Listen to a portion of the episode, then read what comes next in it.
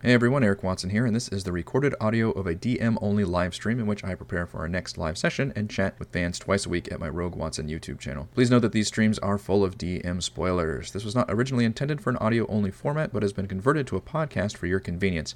The channel and by extension this podcast are supported by Patreon. If you'd like to support my work, you can do so at patreon.com slash rogue watson. Enjoy the show.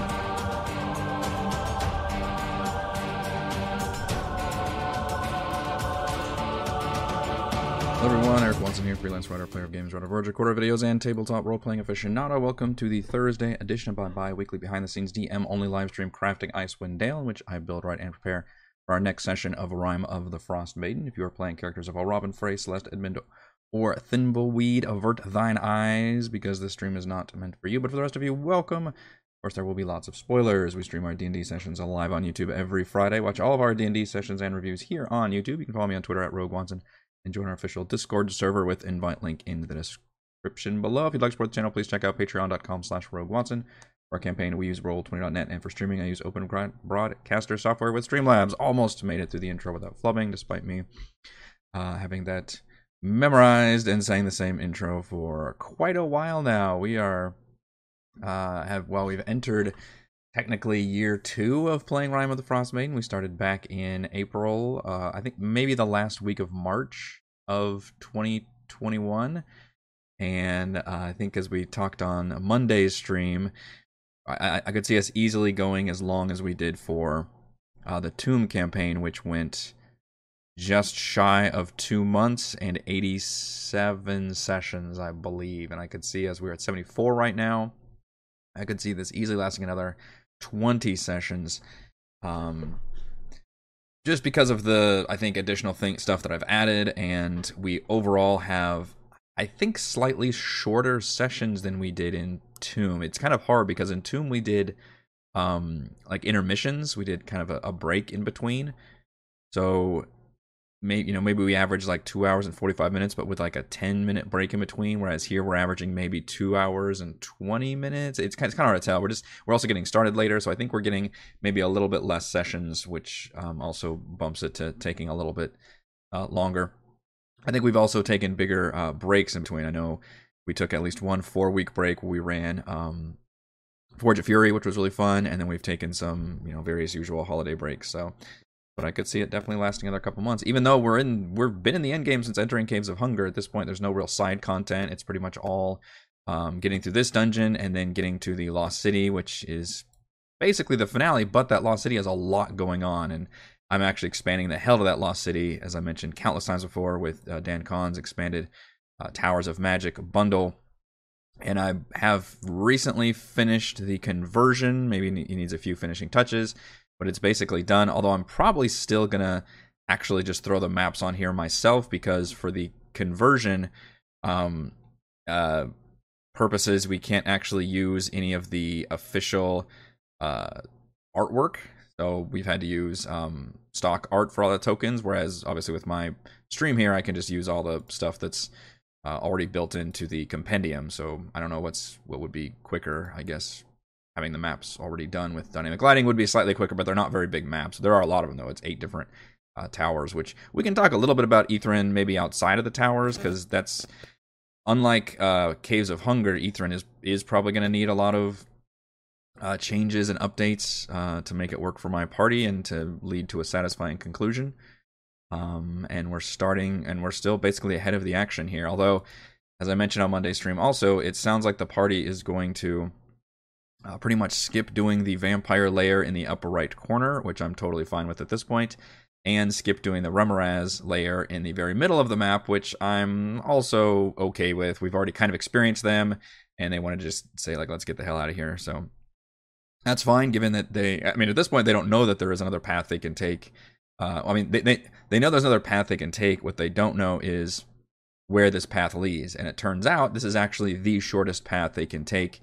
Uh, actually, that's not true. Technically, going through the Remorhazes would be the shortest path they can take. But by avoiding the Remorhazes, uh, they can take this off ramp and experience the entire uh, right side of the map, which takes them through some, you know, pretty compelling, interesting rooms, and then that will lead them to uh, the exit. So, given the fact that we've already been in here for four or five sessions and we're only as far as we are, uh, I mean, they've just now made it to room in fact, how many rooms have they actually done in this dungeon? This room has uh, uh, 40 technically rooms, and I use the term room as just an area that's been officially annotated as something happening here, even though there's like some caverns that have multiple or have the same annotation, for example. But I think if we count it up, we have done. All right, so we have one, two, three, four, uh, four everybody has to do basically these first four rooms. I guess you could skip the one with a little bit of the vampire spawn in there. Uh, five with the tower, six with the first borehole in it, and the psychic haunting. Seven empty room, eight has the arcane uh, slab. Nine had the statue in it. Ten has the room of shadows. Eleven technically a uh, psychic haunt there. Twelve for the Dracarys uh, big fight and the loot there. Uh, and then 13 is basically the room they're in now. So they've done 13 out of the 40 rooms in this dungeon, and we're five sessions in.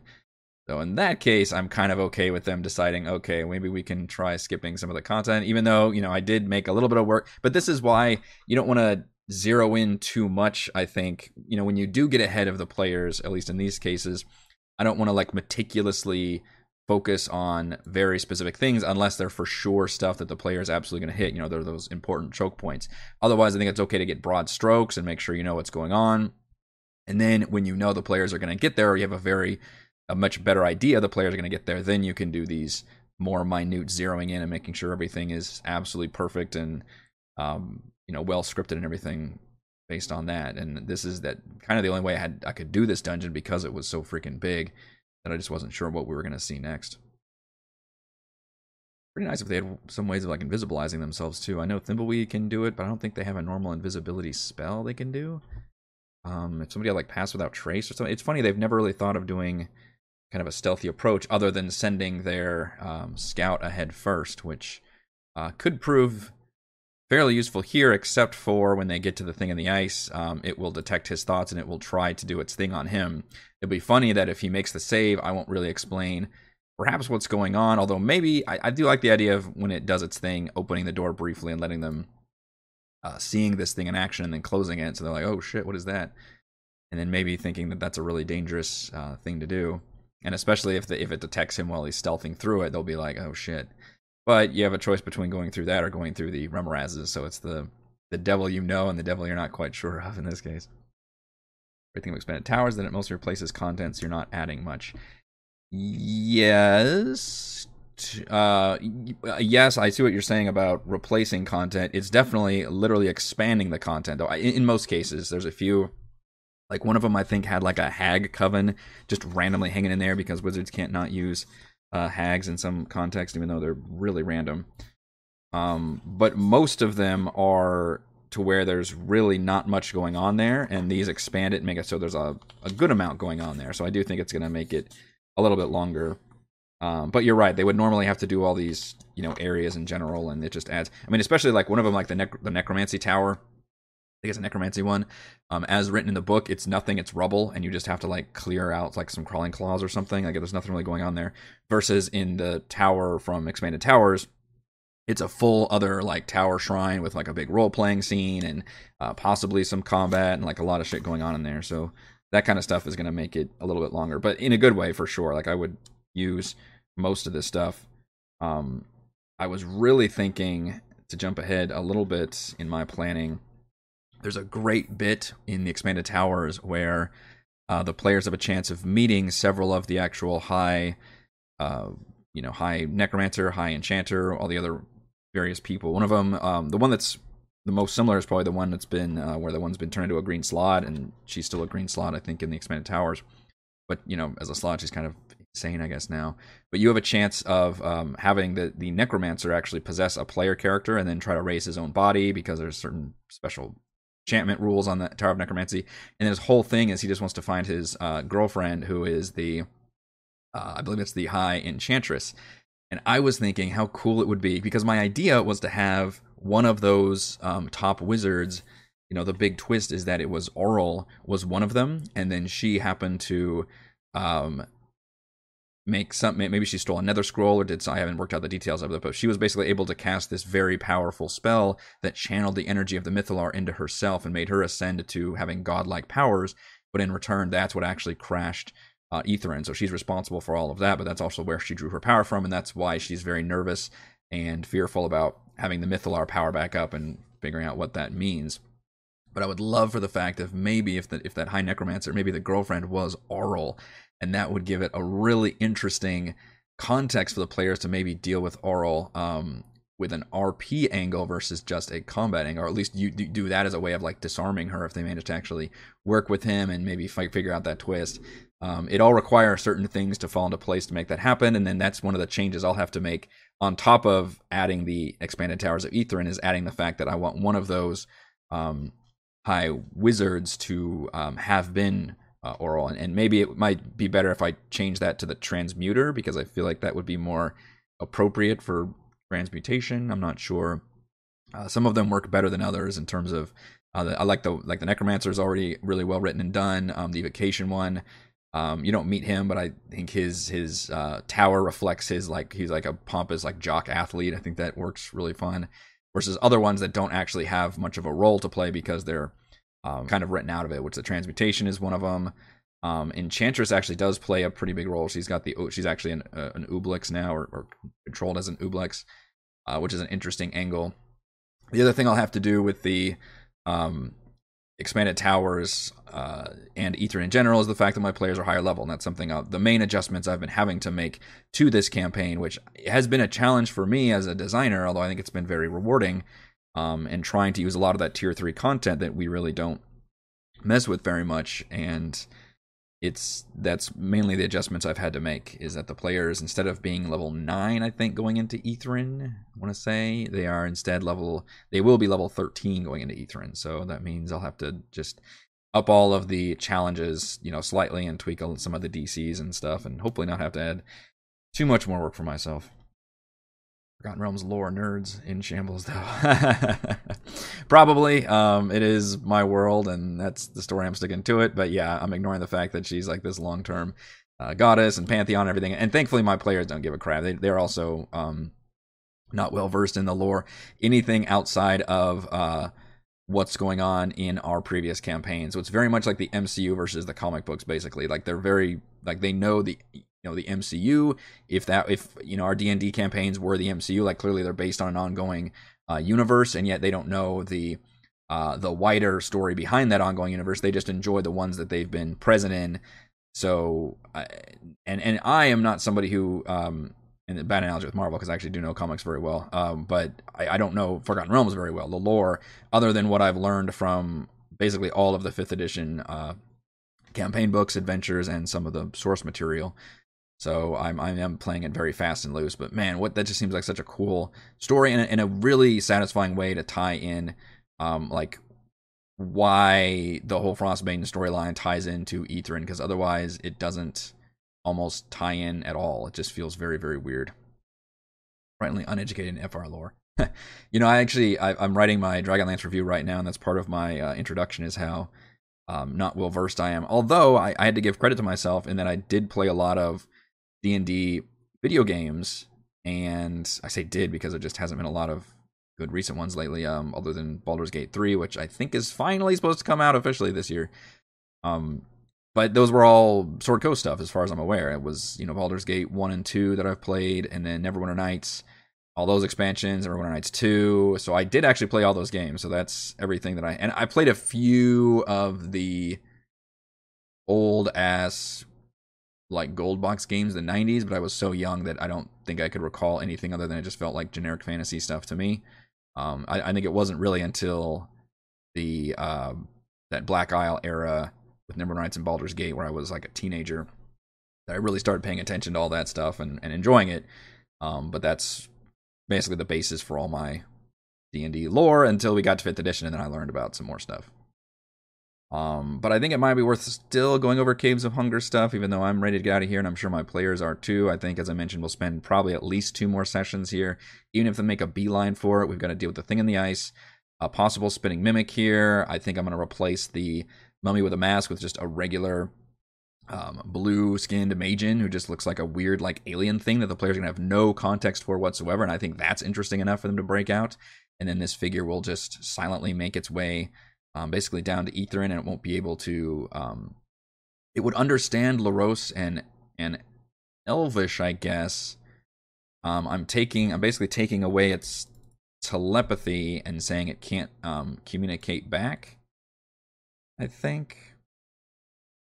Um, although it can use a suggestion spell, and it would definitely attack anybody who tried to like stop it from returning um, back. The one thing I could do is have it Oh, it straight up says understands the language of its creator but can't speak, and then telepathy 30 feet. Maybe it could say something telepathic like a recorded message. Like this one, um, I, I don't know, some in, Loross, and maybe that's worth doing. I'm not sure, but this one must return to its workplace or something like a very robotic thing, and maybe that would be more interesting for the players to deal with versus just having it be silent.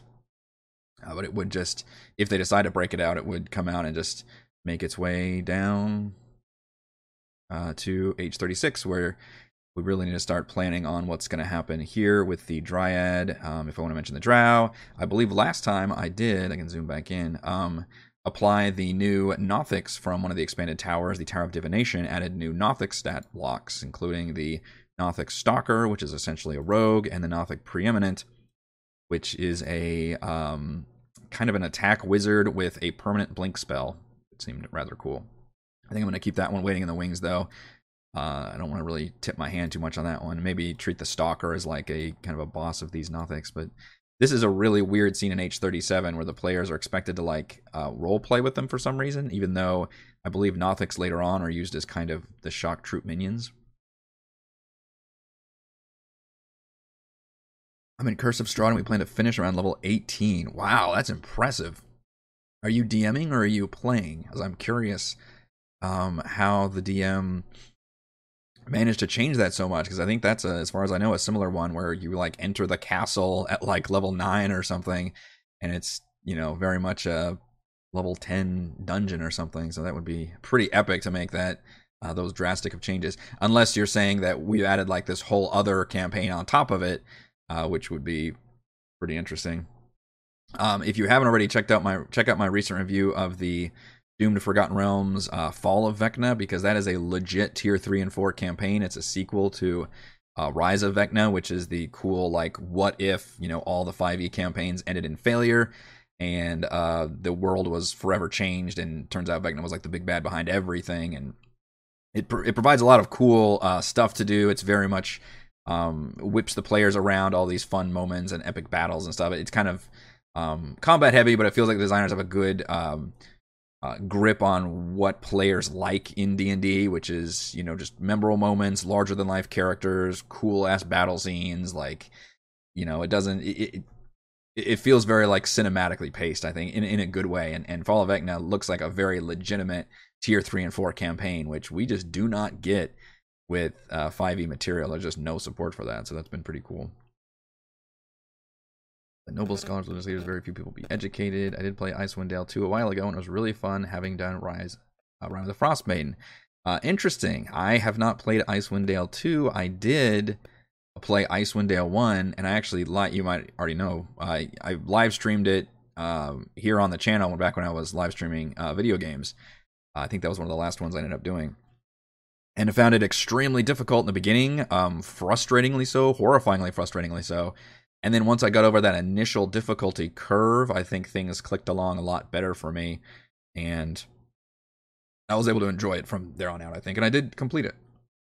Uh, certainly had its challenges, but yeah, once you get over that initial hump of just, I mean, they got it. Like the first dungeon is like, hey, we're gonna throw like a dozen orcs at you, and I'm like, I'm level two. Like, what the fuck are you doing? and it's it's fun to play those games where you make your own party too. You do I'm I'm torn because obviously I love games where I have well scripted party members, you know, and, and even doesn't have to be isometric stuff. It can be, you know, like a, a, a Mass Effect or something where you've got, you know, your cool party members and you love them and you just love hanging out with them.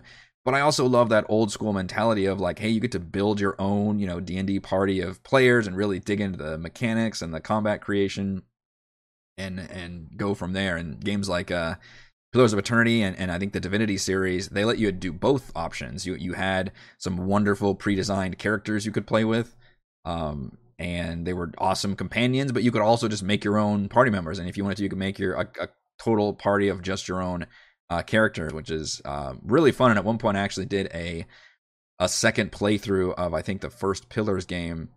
Um, I didn't end up finishing it. I got like halfway through and played some of the DLC, but I made like the characters from our first D and D campaign. I had like Kalinar and uh, Kethra and Miri and all those folks, and it was it was cool. It was really fun being able to just make my own party and go from there. But not something I want to do for the first run through because they had a lot of great rewritten characters the Magen use sign language. That's interesting. I don't know if does D and D have rules for that. Is that what like thieves? I always thought of thieves can as being kind of a version of sign language, but not sure that was ever uh, mechanically explained about how characters can uh, use that. I did think about obviously using the shush thing as as a way for them to cast uh, suggestion, which is something they would probably try to do at first versus just outright attacking. ID games that are super hard at the start. That said they were D and D in general. Then LOL. Uh, yeah, I, I was thinking that was honestly as a teenager, I bounced off hard of Baldur's Gate 1 because of that difficulty and just how rough it is in the beginning. And I understood a lot of RPGs were like that at the time and not realizing that was because D&D was like that at the time. Um, that I found it so frustratingly um, just like oh i'm so weak i just i have to kill like rats and i get killed really easily like it just felt you know like the power fantasy just took too long to come online and i suspect that's why a lot of people really liked Baldur's Gate 2, obviously it's got a fun story and fun companions, everything else is really good about it, but you know what? It starts at fucking like level 8.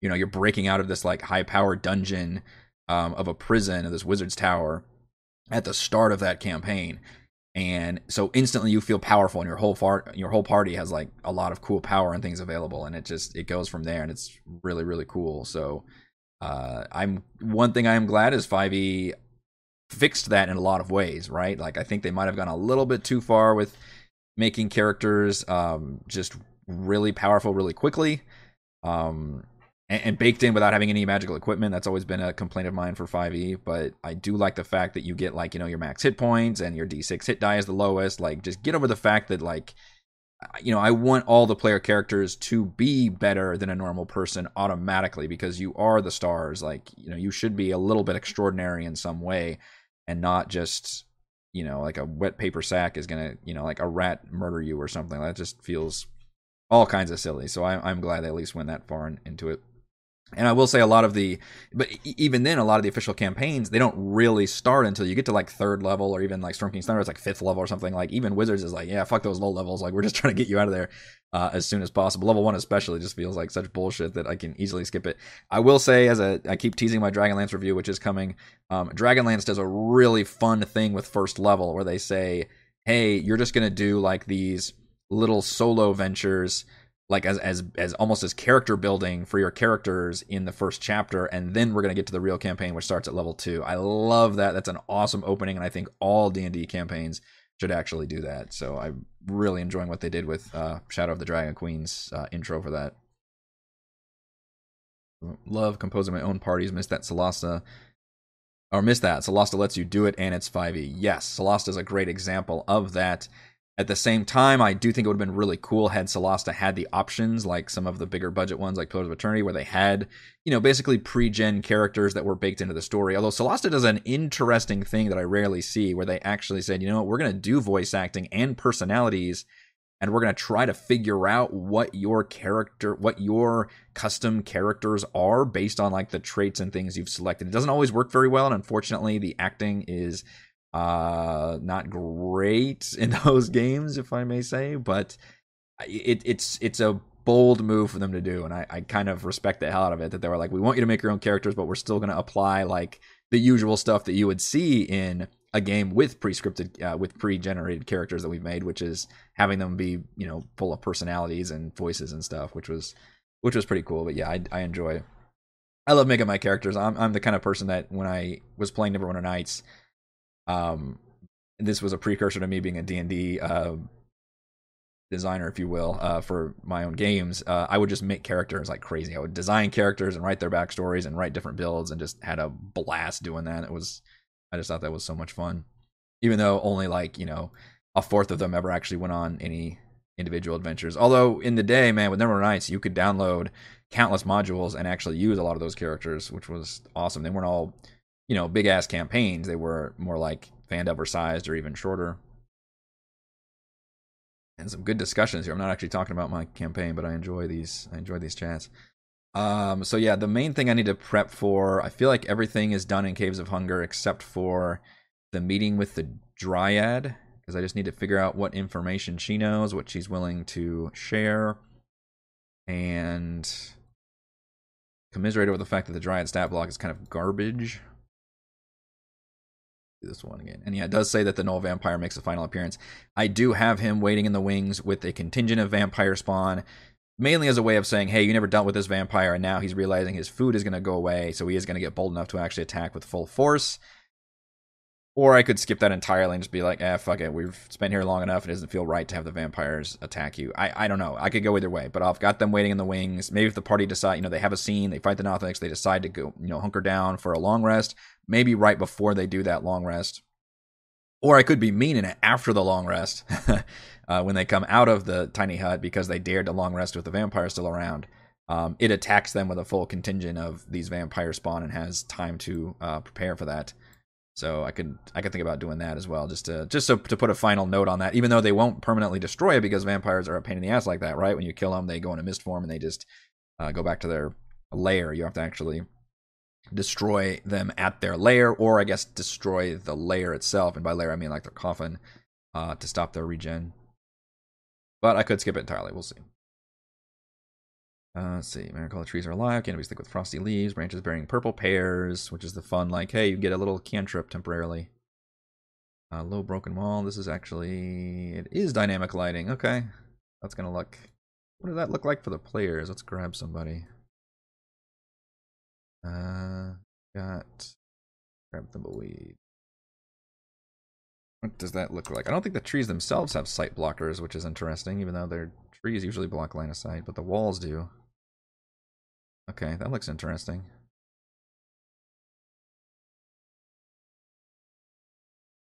Broken up walls.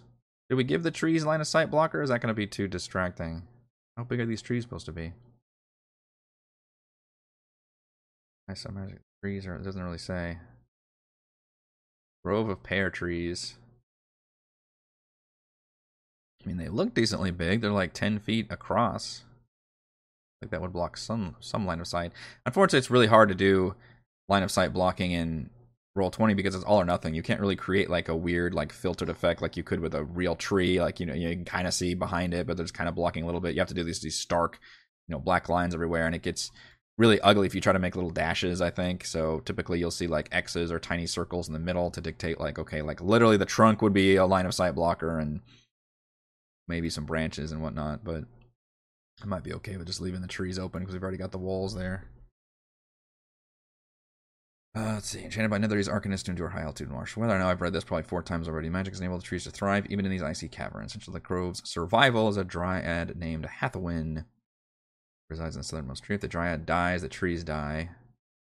isolation made Hathawin lonely, and the dryad hungers for conversation and companionship.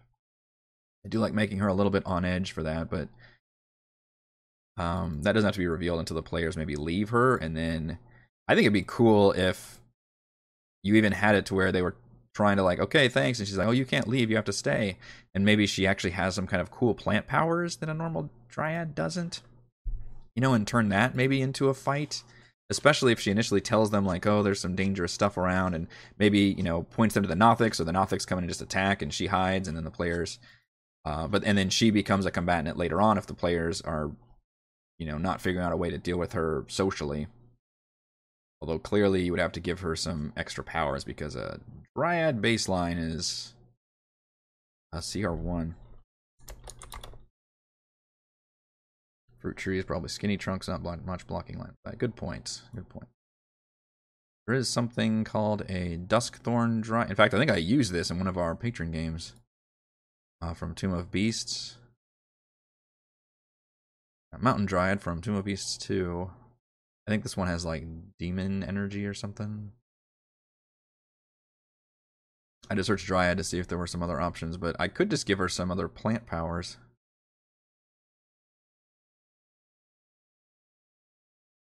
I like how every female monster that's not a hag has to be like sexy in some way, even though there's no reason for that. It's like it's a fucking tree person. I guess it's a fae, technically. But that's humans for you. that's probably we could probably blame like maybe Greek mythology for that. I'm not sure what the start of that was, other than humans just like sexy things. Lights, Druidcraft, Charm Person, in I was thinking definitely Entangle.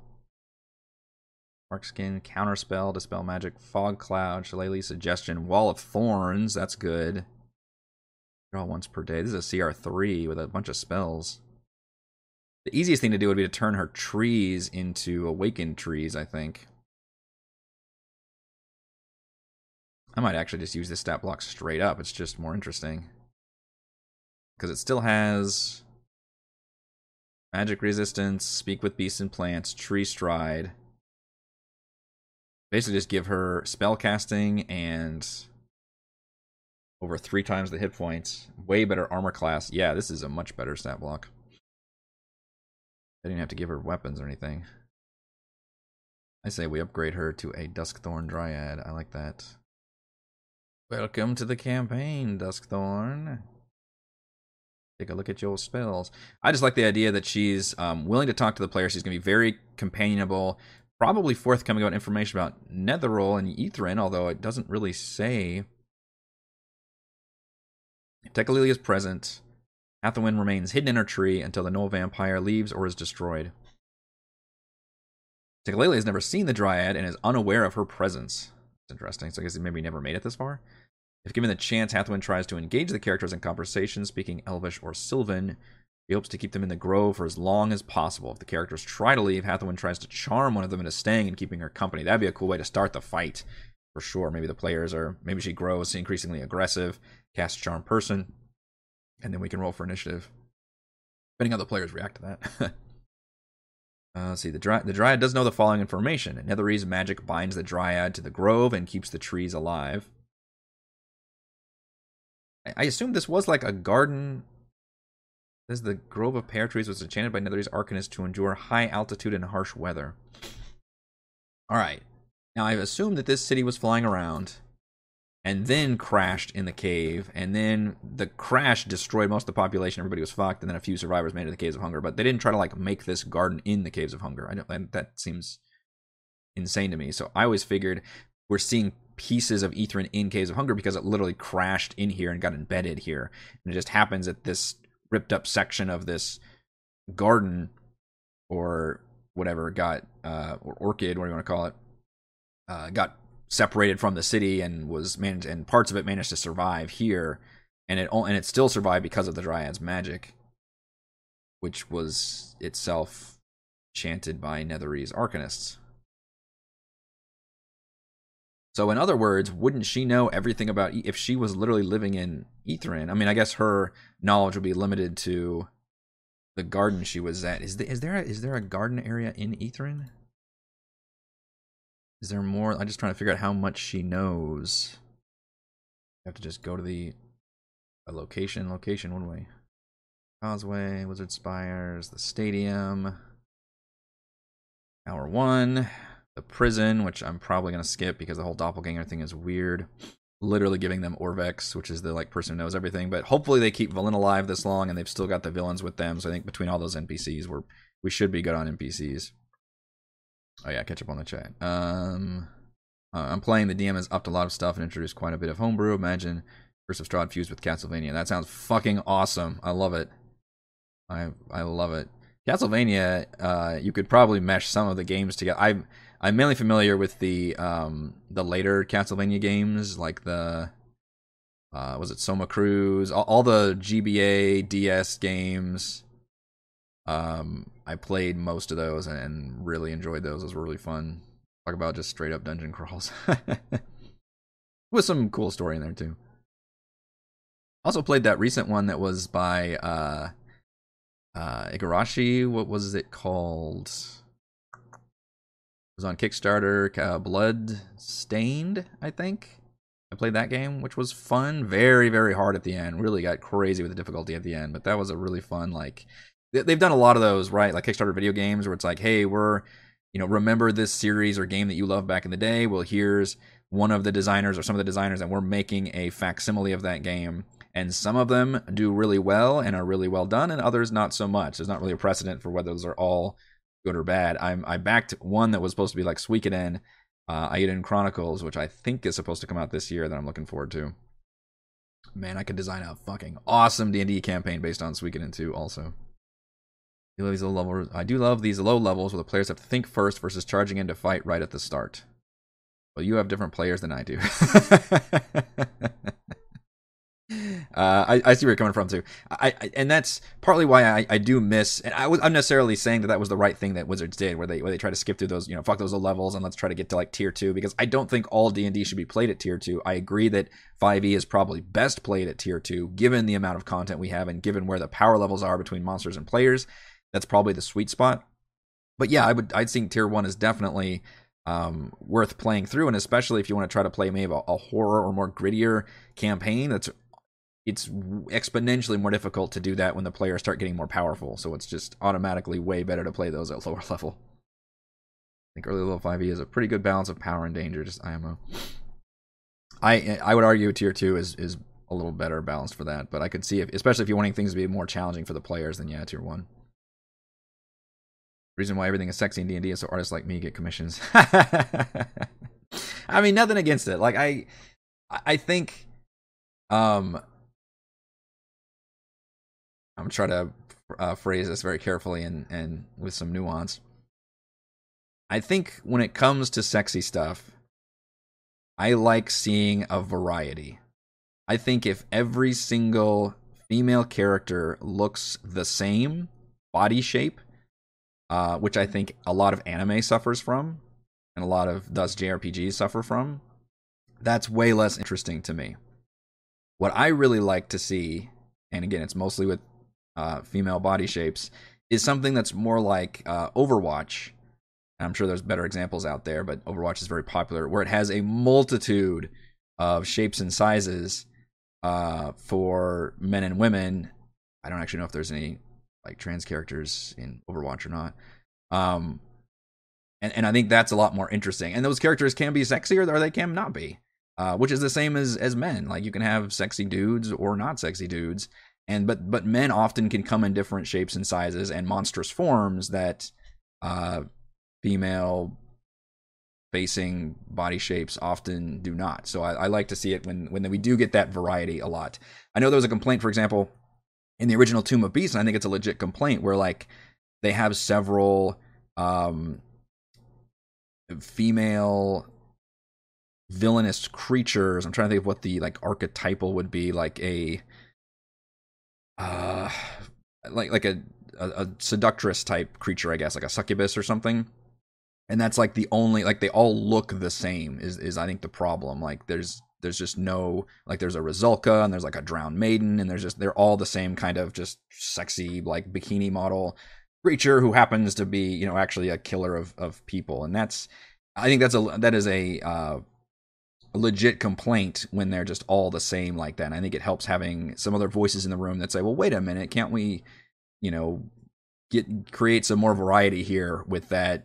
Like just even just the physical look of this of this creature i think is is worth having a discussion about. But yeah otherwise i don't have that's i think that's my main complaint when it comes to it is like oh yeah the dryad's always going to be this like just supermodel looking sexy plant creature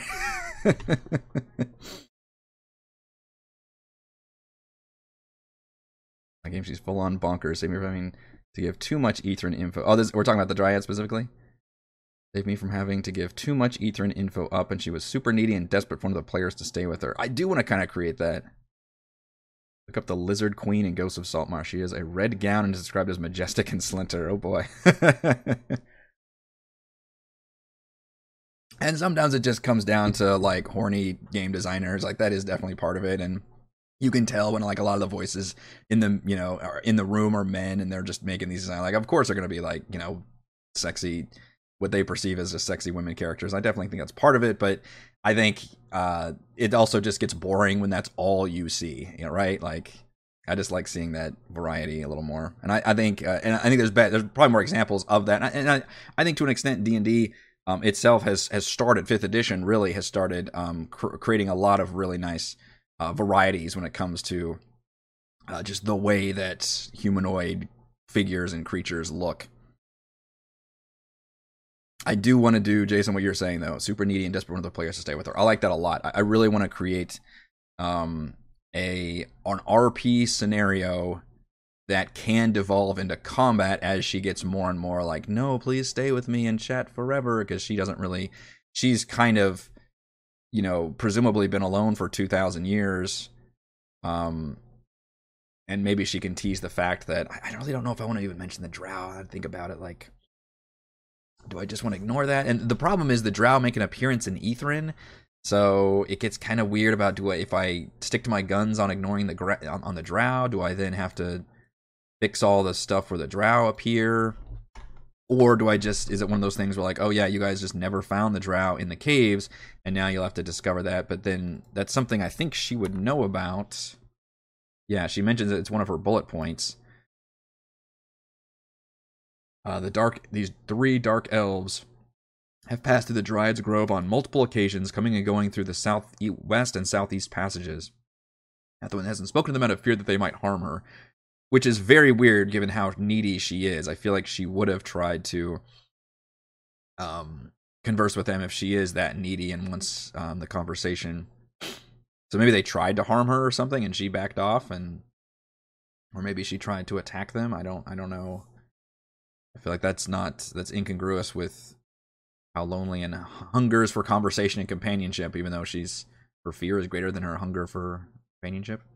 Strange one eyed creatures lurk in the cave far to the south. They follow the dark elves up from below after their last foray down the southeast passage. I guess I need to read more about how the. Is there more about that in the drow section? But uh, what I'd like to do is maybe even less. Maybe not even have the drow here, but just. Maybe I could put some dead drow in here, like they ran to the cave and the Nothics ate them and then maybe as she's mentioning them, have the players. And if the players are making a lot of sound, I feel like the Nothics would just attack in here. I really want to treat them as more just kind of they've lost their mind. They're just really creepy creatures, even though they've got enough intelligence. Do Nothics speak? I feel like I've looked this up before. Where are the Drow and Ether? I don't remember that. Well, I don't think they're alive. Uh, they do speak Undercommon. That's weird mainly found in the Underdark. Like I, I, know, maybe it's just the Towers of Magic that do it, but I know at least in one of the Towers of Magic, um, one of the there's like a Drow body in there, so it goes to show that like they tried to like loot something or somewhere, but maybe that's the that designer trying to include the Drow in Ethernet. Maybe they're not actually in the base game book. That could be possible, but I know they're in the expanded Towers section. Yeah, I was still looking for if there's a garden thing. House of the Arcane the school where they can drink from a goblet and gain another charm is very similar to the pear. Uh, the library with their Conoloth and the weird giant blind albino penguin has been awakened. I'm still not trying to wrap my head around that one. Why would they want to rescue this penguin? Artifacts from the Ythryn lore table. Okay, so you can learn some useful information from there, I guess. Might have to. I, I don't know. I, and a clearly wouldn't be a a match for the players in combat, so I feel like it would have to have some. If you want to make this a legitimate combat fight, or maybe it's not really meant to be one. The CR12. I mean, it's pretty strong, but it's only one creature. Ooh, she's got Finger of Death though. That could be nasty. I'm a big fan of those, like, fuck you, you're dead spells. Uh, Arboretum. Okay, there's a... So, if I'm smart, I'd tie this into... This feels like this would be part of the Arboretum. What does the Arboretum look like on the map? the necropolis. Y10. Oh, yeah. Clearly visible on the map. Also, could be one of the first places they go. Canopy of golden leaves crowns the trees inside a sunken basin. The trees grow in stark contrast to their bleak surroundings. Their branches swing even though the air is deathly still. The grove is nestled in a hollow in the city floor. Vents spaced around its perimeter wall emit puffy gray vapor which rises above the treetops and disperses as rain. Illusory hemisphere above the arboretum projects a false sky. Now malfunctioning, the vista flickers between a wild storm and a vast field of stars. Uh, the nether oak grows the heart of the arboretum. For centuries, Netherese mages crafted their wands and staffs from the wood of this oak, which I think they have to go there uh, as part of the rite, the arcane octad.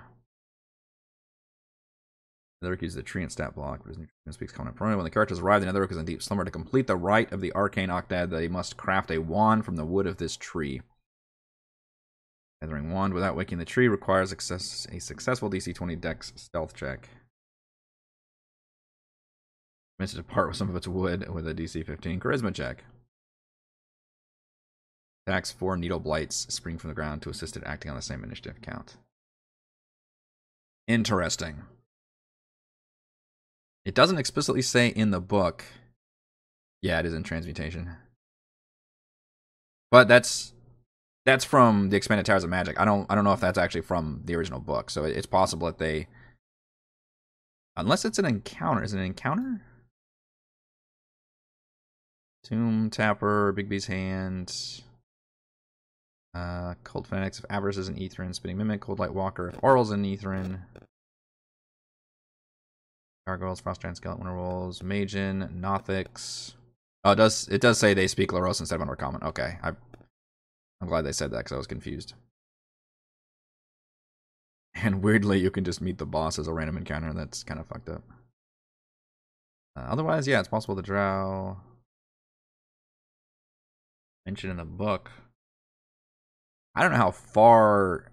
Um, I'll have to go back to that section. I don't think they've they were supposed to have ever made it very far. I think they were waiting for like a bigger team to come. What number's the Drow at? Drow outposts. Uh, he intends to launch a full-blown exploration into the ruins of Ythryn, while he and his fellow Drow discovered a few weeks ago. The Drow entered the Caves of Hunger with scaling a Rimraz tunnel that connects to Underdark. Uh, Ilzebek has asked the matron mother of his house to send reinforcements, but they are weeks away. So I guess it doesn't technically say how far they've made it in Ythryn. It sounds like they're made, they've discovered the city is there, but maybe they haven't actually gone there that much. Although then the Dryad mentions the fact that they've been going back and forth. So it's unfortunate the book never really uh, clearly spells out like how far they've made it or what they've done. Just leaves that up to the DM to figure out. So if I'm smart, I would actually look ahead and, and try to tie this in. Like, if she was a part of Ythryn, would she have been in this arboretum? Although it doesn't look like on the map that like a piece of the arboretum got ripped apart. Maybe she was inside of a building, so maybe it was a different area. Yeah, that would be a fun tease for her to be able to talk about Treant. I could also give her abilities similar to that, where she could summon like needle blights or something. Although that's that's not gonna be worth a combat encounter. I have to use like the strongest version of the blights. Or or use some awakened tree stat blocks or do something to turn her into a fun little uh, boss fight. Tree blight and Curse of Strahd. Vine blight, I think, is the slightly stronger version. Or one half. I guess twig blight is actually right. It's needle blight and then twig blight. No, Twig Blight's the smallest one. CR1 8. Needle Blight is the next one up. No your blights. That one fourth. Which have really no abilities that make it worth running whatsoever against a high powered party. I guess you could always do the minion combat, be like, oh, they die in one hit, but also like offense wise, they're hardly worth caring about. what if I just search tree? Monoloth is more about outwitting it. Yeah, I think it's more of a social scene. The library is also completely skippable, even though library seems like an obvious place to go to in a Lost City. I am wishing we had a wizard on the team. There's a lot of cool stuff for wizards to know about and learn about. Although credit to Raymond for uh, definitely role playing Edmund like a very knowledge hungry, um, knowledge seeking character. So that certainly helps. But it's a shame because like there's literally like one of the like a couple of the big loot things are like oh you get a spell book with all these cool like ancient spells in it, and I think only wizard's gonna give a shit about that. Could use like awakened tree stats, like maybe the maybe you could do some kind of lair action for the dryad. Oh, you know what I could do, Eric? You could look up home field advantage on Dryad and see if there's anything there.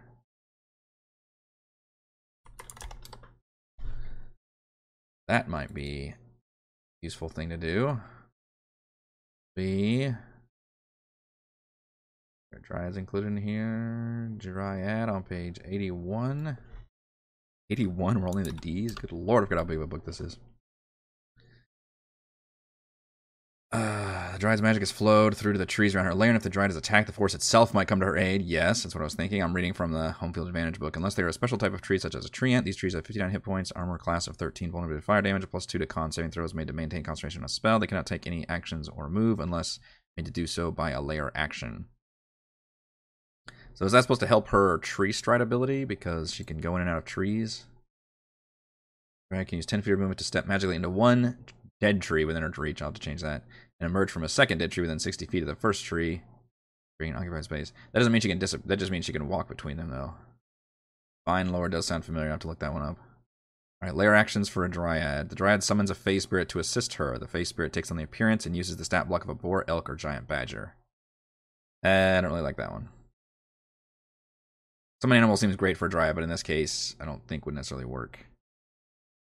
Uh, number two, the tree bound to the Dryad uses its natural magic to enhance her abilities. The tree casts the spell Bless on the Dryad, maintaining concentration so she doesn't have to.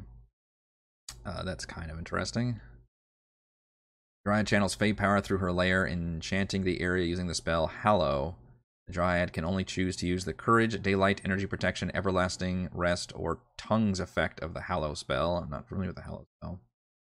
Trees in the region channel magic through their leaves and cast the spell Gust of Wind, maintain the concentration on the spell so the Dryad doesn't have to. That one uses the trees. I was gonna use the trees as like melee, like they can use like slams or entangles and things. This one uses it more of like spells, which is an interesting idea. I think blessing the dryad would help though, because I actually want to use the dryad as a mainly because I want to use the dryad as the spellcaster.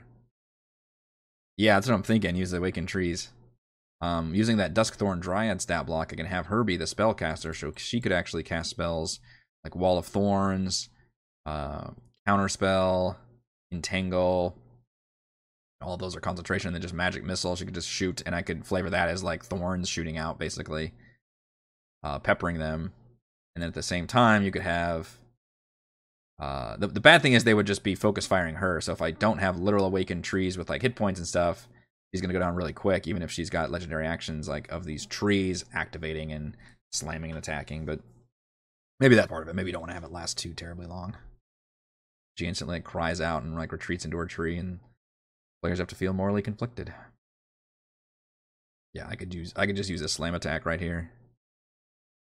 Something she could do as like a legendary action or a lair action.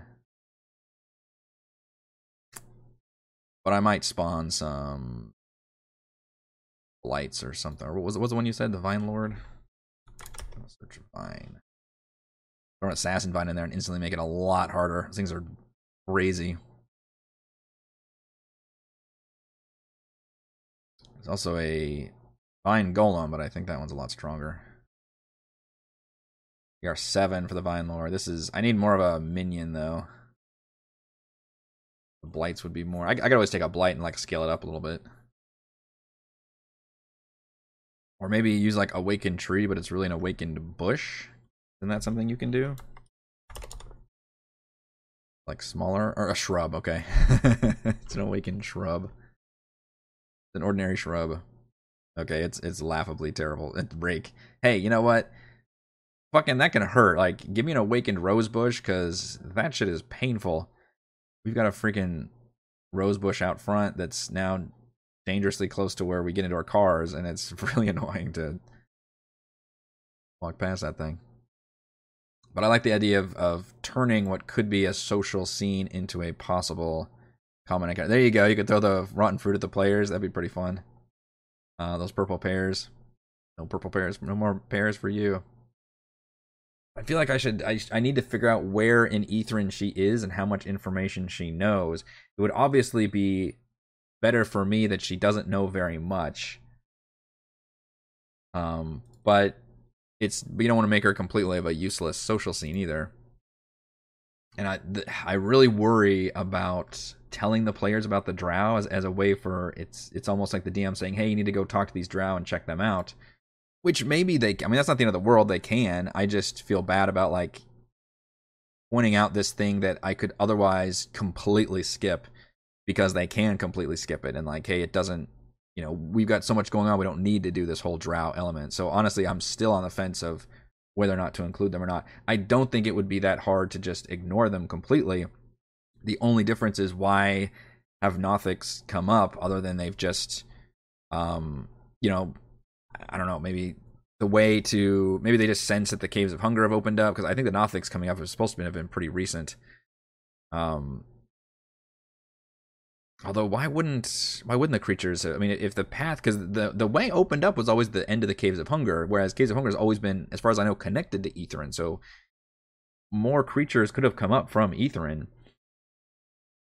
But maybe it's because the Mythallar got reactivated a few weeks or months ago, whatever it's been for me, and uh, so maybe that's driving more of the creatures away from Ythryn because Ythryn itself is becoming so much more dangerous and maybe that's why um, only recent and maybe that's a piece of information she can give that is even though she's kind of fuzzy on the time she goes it just feels like recently these um, terrible creatures have come up and um, they they don't seem to make sense. Um, i'm afraid of them. You know it would definitely play up like the fear angle of what's going on in there. You have the four classes to choose from fighter cleric wizard and thief. The classics. There's something to be said about games that make you start as like a basic, basic ass class like that, and then you expand into the more like interesting, um, sub uh, specialized classes. And and D and D does this to an extent, but they still have you choose from like eleven or something at the beginning, and then you can specialize from there. But you could even go further in another game system and say, no, you have to start as like one of these basic ass archetypes see how you feel about that, and then you can further specialize into this, and then you can further specialize into this. I guess the problem is it makes low levels all start very, very uh, similar uh, to each other at the beginning, but I always think it's very tricky, especially in like um, what is it, Pathfinder that has like 30 classes or something. Like you make people make these huge choices right at the beginning when they really don't know, you know, unless you've got unless you've already played a bunch of these classes and have that experience, like how those things play out problem with a lot of RPGs. I feel like where they have this class based system, and it's something to be said for the skill based system, like an Elder Scrolls game. That uh, you don't have to make those big choices. You can just you know create your class and or create your character, and then just play around with whatever skills, and then you end up just be, being better at whatever skills you end up doing. Anyway, I could go off on all these different cool rants with you folks, so I enjoy it very much, but I think that is definitely going to do it for this week's Crafting Icewind Dale. If you enjoy the content, please, or this Thursday edition, uh, please do check out patreon.com slash rogue watson. Shouts to platinum patrons Joe, Will, Thomas, Stan, William, Brandon, Genocider, David, Eclectic Roleplay Role, Christopher Bryant, William, David, Corey, Go at 1337, Matthew, Big Nut, John, John Furnace, Chris, Scott, and Gene. And gold patrons, RPG, Papercrafts, Pretty Boy, and Yuma, Marcus, Dead Lizard, Lounge, Sam, Lumpy Spuds, Jerome, Nathan, Fast Like a Tortoise, Scott, Refus, Corey, and William. Thank you all very much for your support. If you are a platinum patron, patron please do sign up for our second uh, January game. You'll need to sign up by Friday evening. The game will be next week. Uh, for the rest of you, I will see you all for D&D tomorrow night.